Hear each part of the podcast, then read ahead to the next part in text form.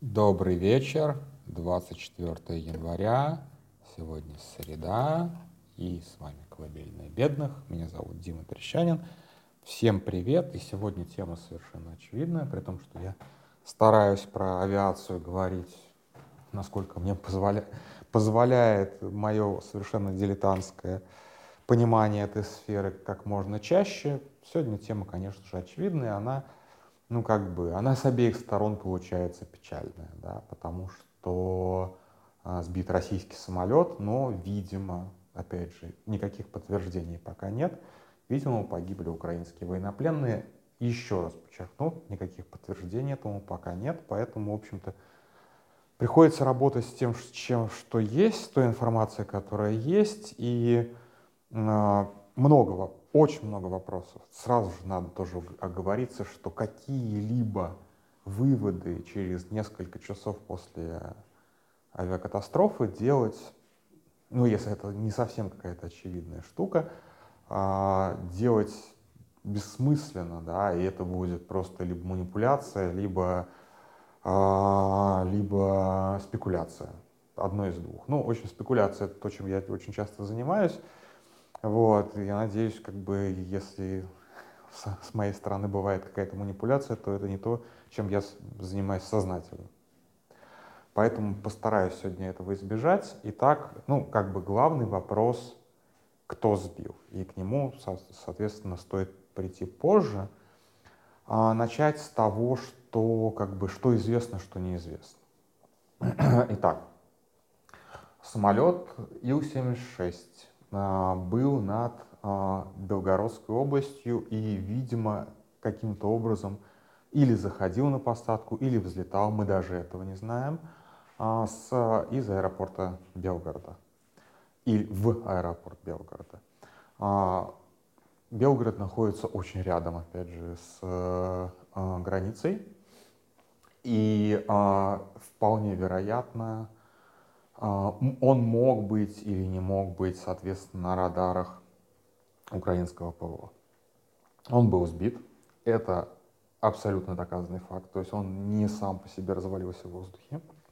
Это видно и по записям, это видно и по а, следам шрапнели на обломках на фюзеляже. Это, очевидно, какая-то достаточно большая ПВОшная ракета, то есть это не какое-то там подручное средство типа ПЗРК, то есть это серьезная какая-то ракета. Какая именно, ни один из экспертов сейчас не скажет.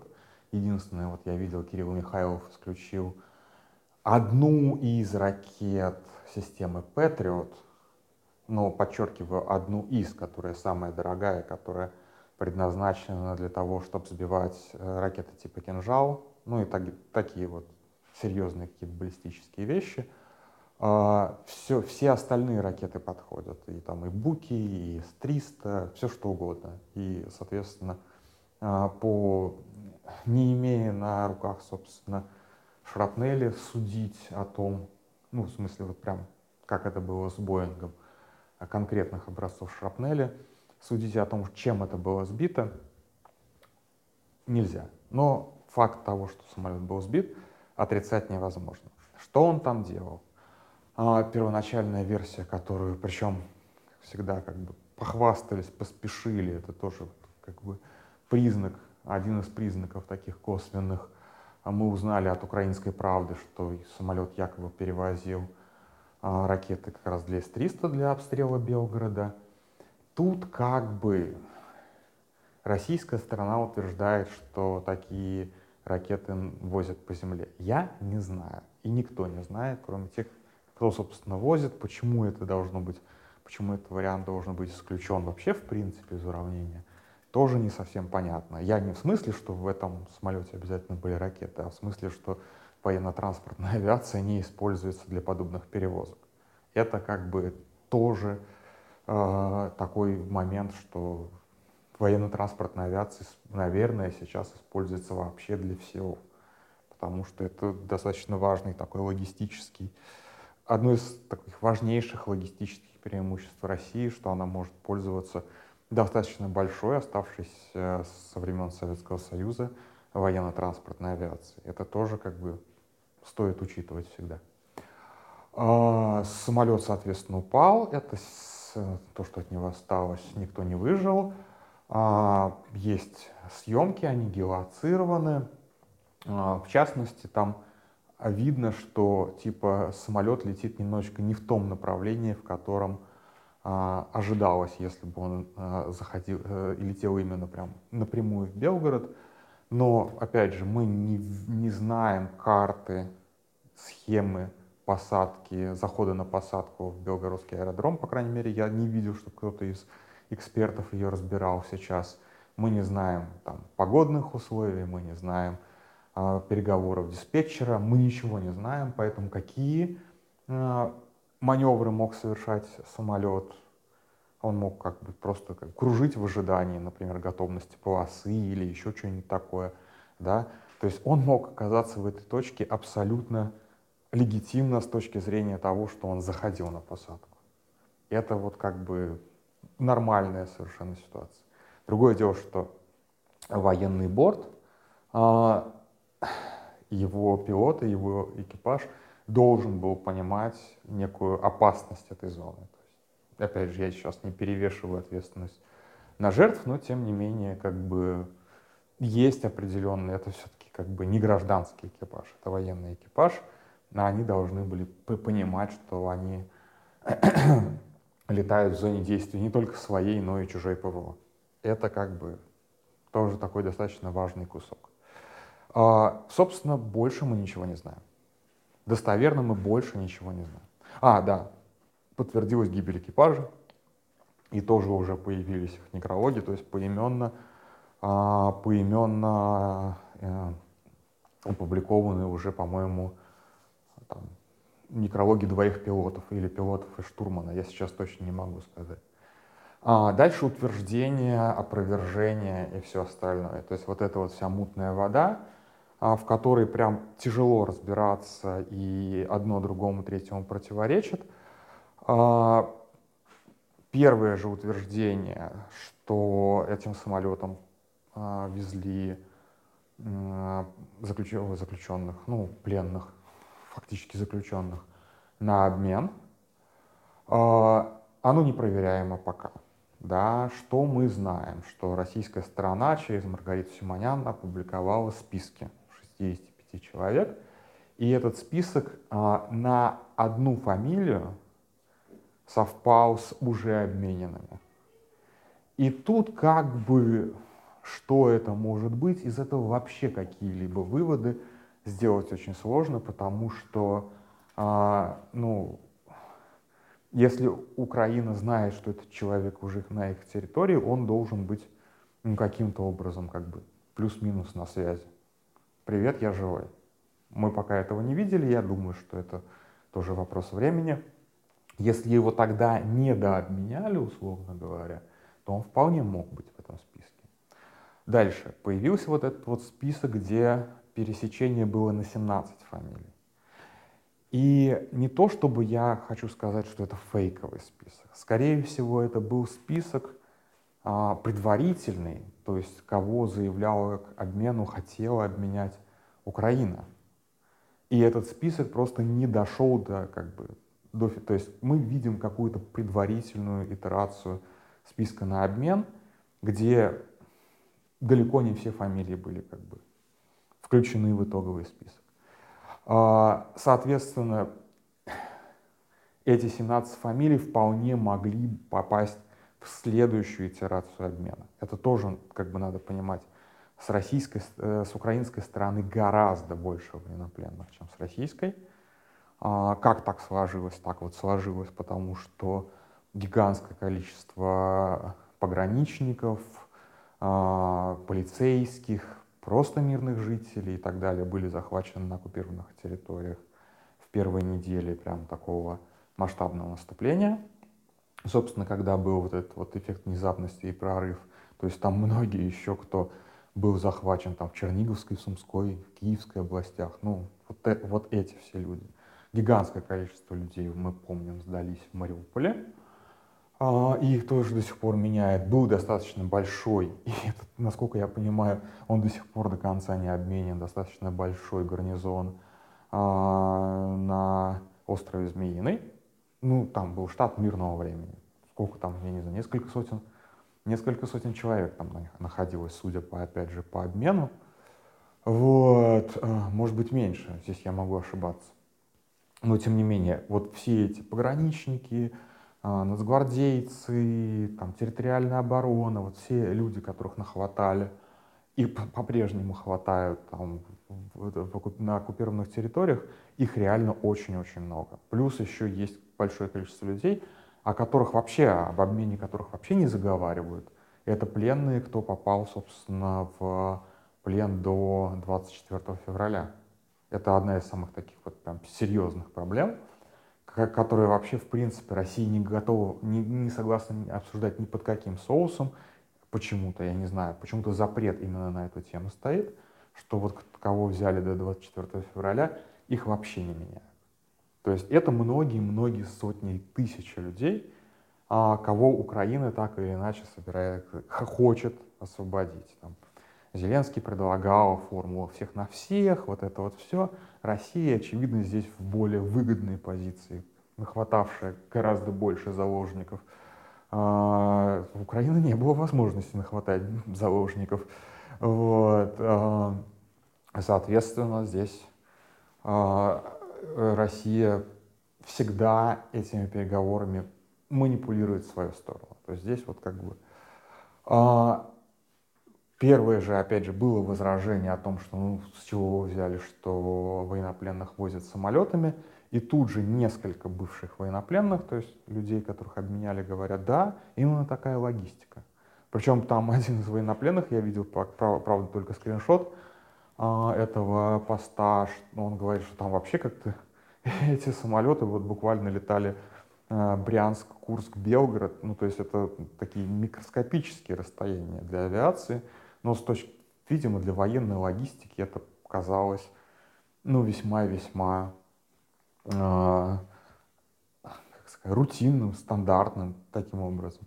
Вот, то есть это российских зэков возят э, в Столыпинах, а вот как бы получается на обмен вполне себе собирают самолетами. То есть для России это стандартная процедура, плюс-минус. Вот. Э, Опять же, знаем мы об этом опять от украинских военнопленных, не от России. Поэтому я считаю, что этот, я считаю, что, э, что этот факт не, неопровержим. То есть сам факт того, что военнопленных возят самолетами военно-транспортной авиации. А, дальше. А, о том, что, собственно, там были военнопленные, по-моему, первым сказал такой депутат Пиздобол, депутат политрук а, Гурулев, и верить ему это последнее дело.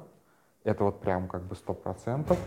Нам особо ничего такого не показали. То есть мы не можем прямо свидетельствовать, как получить прямые свидетельства о том, что в этой а, катастрофе действительно погибли десятки людей. То есть этого просто у нас нет. Хотя уж российские власти так любят показывать, э, гу, извините, ГУРО, э, что я думаю, что а, они, если это есть, то нам неизбежно что-то покажут. Вот, хотя мы сегодня видели, опять же, кадры, там было одно тело в кадре, оно было заблюрено.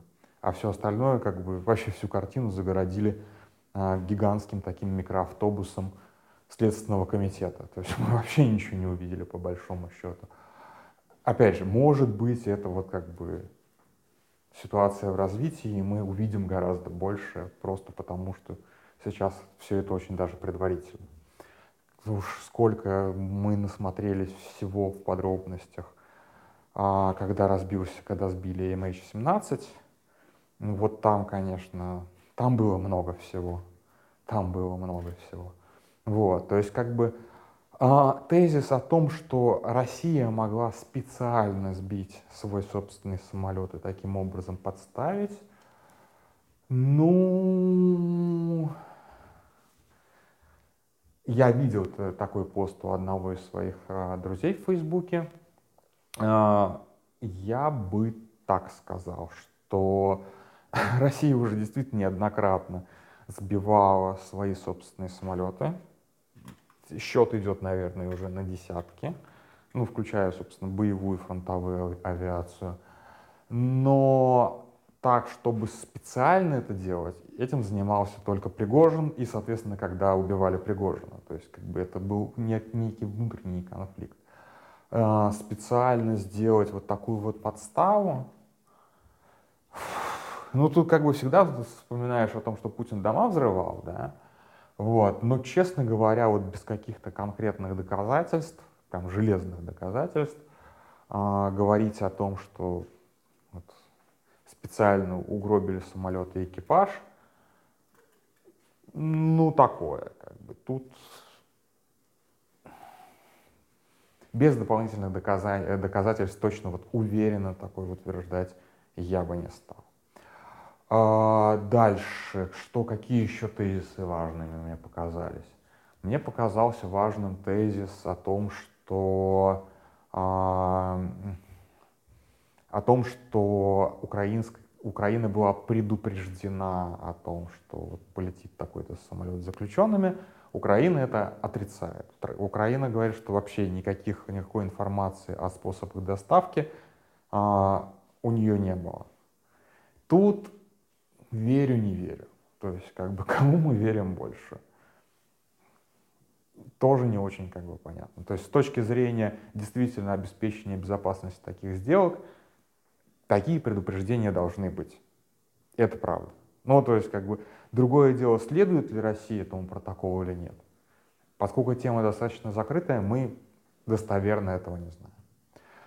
А, ну и последнее, как бы не последнее, а вот как бы главное, да, главное, конечно же, это политическая реакция, которая сейчас будет в украинском Фейсбуке, в знаменитой Фейсбукократии, и уже там раздаются куча обвинений в адрес военных и так далее.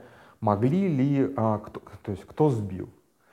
А, могла ли сбить российское ПВО? То есть исключать этого вот точно нельзя. Ну, в смысле, как бы не сознательно, а именно случайно. Исключать, вот прям сто процентов вычеркивать, это точно нельзя. В конце концов, мы с этим несчастным А-50 не исключаем такую версию до сих пор, правильно же? Мы же до сих пор не знаем, кто сбил этот несчастный А-50 и повредил Ил-22. Нет никаких, как бы, четких сведений о том, как это произошло. А прошло уже приличное количество времени, правильно? А, тут как бы да, а, регион Белгорода очень сильно насыщен ПВО. Это, наверное, сейчас самый насыщенный э, российский регион, э, насыщен, э, как бы по количеству всяч, всяческих установок ПВО. Наверное, больше только в Подмосковье, в районе, в районе Рублевских дач. Ну, то есть, ну, видимо, вот примерно как бы эквивалентно 50-50 разделили все эти установки. Поэтому могло, могло быть какое-то ложное срабатывание. Исключать нельзя, опять же. Но тут контекст. Тут контекст, конечно же, украинской правды, которые сначала написали о том, что ура, сбили птичку, валяется за террикона, вот буквально так, как это было с MH17, только украинская версия тут же потерли, вдалили. А потом фактически такое сквозь, сквозь зубы признание, то есть э, там, публикации, по-моему, Генштаба украинского о том, что да, вот как бы работаем над тем, чтобы порушить э, авиационное сообщение, ну, военное авиационное сообщение в Белгороде. Как-то вот они так очень достаточно обтекаемо написали, что типа не мы сбили, а мы работаем над вот такими вот вещами. То есть фактически то, что было написано в «Украинской правде», что сбили самолет с грузом ракет, они написали, но завуалировано. То есть как бы такое полупризнание у нас уже есть. И здесь не о чем, в общем-то, спорить как бы не о чем. Зачем тут подозревать какое-то украинское ПВО, если... Ой, российское ПВО, если у нас есть, соответственно, признание украинского, украинской стороны, ну, полупризнание, окей. А... Такое, как бы, такое могло быть такое, вот как тут тоже хочу обратить внимание на такой достаточно интересный канал. Он, скорее всего, украинский, но маскируется под такой типа квази-российский, не знаю, как это сказать. Э, канал называется «Досье шпиона». И вот там прям подчеркивается, что у Украины нет возможности сбивать самолеты, заходящие на Белгородский аэропорт. И Белгородский аэропорт с точки зрения военно-транспортной авиации очень оживленный авиаузел. Там садится это по, там, по, типа, по 2-3 борта в день. И если бы Украина могла там сбивать самолеты, соответственно, этот аэропорт бы не использовался военной транспортной авиацией. Вот примерно такой тезис. А, ну вот как бы не знаю. То есть как бы досье, досье шпиона не всегда подтверждается. Кайф. Вот. Досье шпиона никогда, не всегда подтверждается, поэтому как бы не самый, не самый надежный источник, мягко говоря. Вот. Ну и как бы, что делать-то? Да? Кто виноват, а что делать? А, тут что можно сказать? А, никого не пытаясь оправдать, разумеется, это должен быть достаточно серьезный разбор, а что, собственно, случилось и почему именно так случилось. Ну, опять же, верну, вернусь к мысли о том, что и не доказано, что на, пока не доказано, э, что на борту были э, украинские пленные. То есть пока это только утверждение Гурулева-Симонян. Ну, то есть именно бароны тоже, но тем не менее это больше как бы Гурулев-Симонян. А пока стопроцентного подтверждения этого нет, но тем не менее, как бы кто виноват, почему так случилось. А, Я думаю, что будет достаточно серьезное выяснение, но не знаю, узнаем ли мы о каких-либо там последствиях для каких-либо офицеров маловероятно. То есть внутри военных это как-то вот обсудят, обсудят, а дальше замнут. Кто кого подставил, кто как ошибся, или это был какой-то триггер-хэппи такой момент, когда «О, что-то летит, давайте сбивать». Ну, то есть после войны, наверное, мы узнаем много подробностей. С другой стороны, вот как раз а, чем украинские медиа отличаются от российских, что вполне вероятно, что под а, общественным давлением какие-то вещи признают. На, просто официально признают, без всяких источников, без всего этого, просто официально признают – вот. Ну и последнее, как бы, последнее, где все-таки может быть написано, как оно было, а, точнее не последнее, а очевидное, но с задержкой типа полгода или около того, это иностранные медиа, которые очень хорошо, имеют тоже очень хороших собеседников внутри Украины, очень хороших собеседников внутри американских, американских а, силовых структур, там, разведки, Пентагона и так далее, и так далее, и так далее. То есть мы, если мы это узнаем не благодаря скандалу а, из украинских медиа, то мы, соответственно, узнаем это благодаря утечкам из а, условного Wall Street Journal или там а, Post. То есть примерно так это будет. А, кто-то, видимо, как бы если это случилось так, как случилось, кто-то, видимо, понесет ответственность. По крайней мере, я рассчитываю, я надеюсь, что понесет ответственность, потому что, конечно же, в, на войне э, вопрос опознания цели, да, перед тем, как стрелять, как бы подтвердить, что эта цель а, вполне себе как бы а, легитимна, это очень важный момент, да, то есть как бы развлечение военных, гражданских целей. Там. Но мы знаем прекрасно, что это даже в суперидеальном мире, в суперидеальной армии, это никогда не работает на 100%.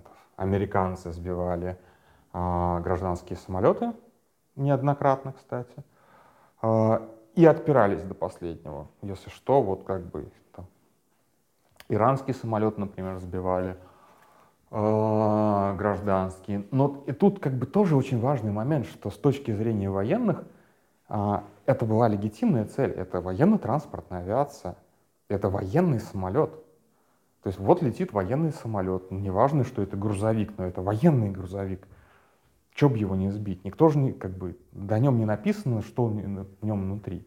То есть, возможно, опять же, как утверждает российская, российская сторона, что ГУР знал, о том, кого везут, но не поделился с ПВО. Например, такой вариант. Или, соответственно, Россия вообще ничего не сказала. И просто как бы на радаре появился военный самолет, надо сбивать, значит. Ну, то есть, как бы это нормальная военная логика. И тут далеко не факт, что люди, которые в итоге нажали на кнопку, понесут какую-то ответственность, потому что, возможно, они действовали в рамках своей компетенции и в рамках приказов, и в рамках а, того, что должны были делать. То есть как бы нельзя наказывать людей за то, что они должны, э, должны были сделать. Вот примерно такая достаточно сложная ситуация. К сожалению, опять же, это тоже очень важный момент, на войне такая хуйня случается.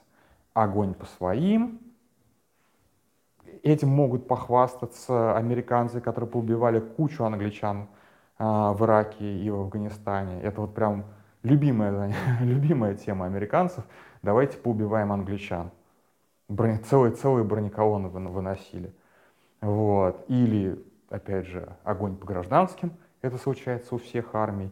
Ну или вот последнее, то, что сейчас происходит непосредственно в, в, сектор, в секторе газа где, ну, опять же, бездоказательно, абсолютно без, а, без каких-либо пруф, пруфов, постоянно Хамас говорит, вот в результате авиационных ударов, в результате бомбардировок погибло столько-то, столько-то заложников.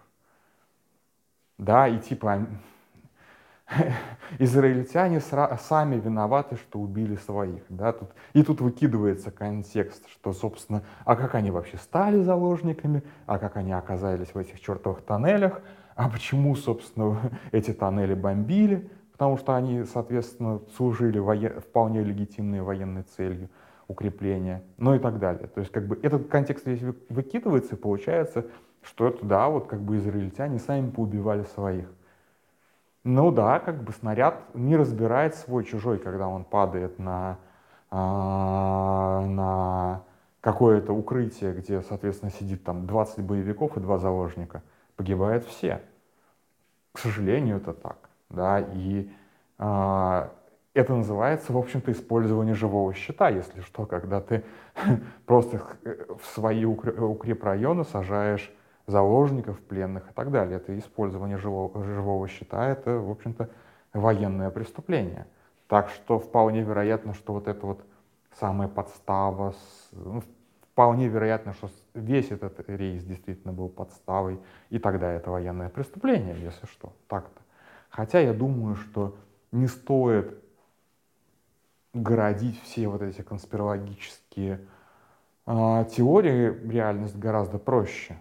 Скорее всего, это просто была большая глупость заходить на, поса на посадку, при том, что как бы, и, не, не предупредив, не предупредив о том, что а, везут военнопленных, что должны были сделать, да, заходить э, на посадку над активно работающей а, вражеской ПВО. Ну, то есть это вот примерно, наверное, так на самом деле все и, и выглядело. Вот, опять же, стоит вспомнить, как э, э, Вагнер в Сирии а, пошел в атаку на какой-то там газовый заводик и попал под американский удар и погибло очень много людей. А, с вагнеровской стороны, с американской там нет потерь. А когда, собственно, американцы позвонили на горячую, когда только начиналась атака, и когда американцы позвонили на горячую линию предупреждения подобных конфликтов и спросил, спросили, это ваши там в атаку идут, а российская Минобороны сказала, не-не, это не наш, мы не знаем, кто это такие. И, собственно, после этого и начался вот этот вот э, свинцо, свинцовый ад, в который попали вагнеровцы. То есть, в общем-то, Минобороны в этом плане просто не то чтобы как бы нарочно, хотя с Вагнером могли и нарочно даже в 2018 году, не то чтобы они просто тупые. Вот не стоит забывать, когда случаются такие катастрофы, когда случаются такие вот а, ужасной ситуации, не стоит забывать, что там просто очень много тупых. И вот просто от тупости происходят такие вещи. Вот, такая вот сегодня грустная и достаточно тяжелая тема. Я надеюсь, что дальше ситуация будет развиваться, мы узнаем чуть больше, чем сейчас. На этом все. Спокойной ночи.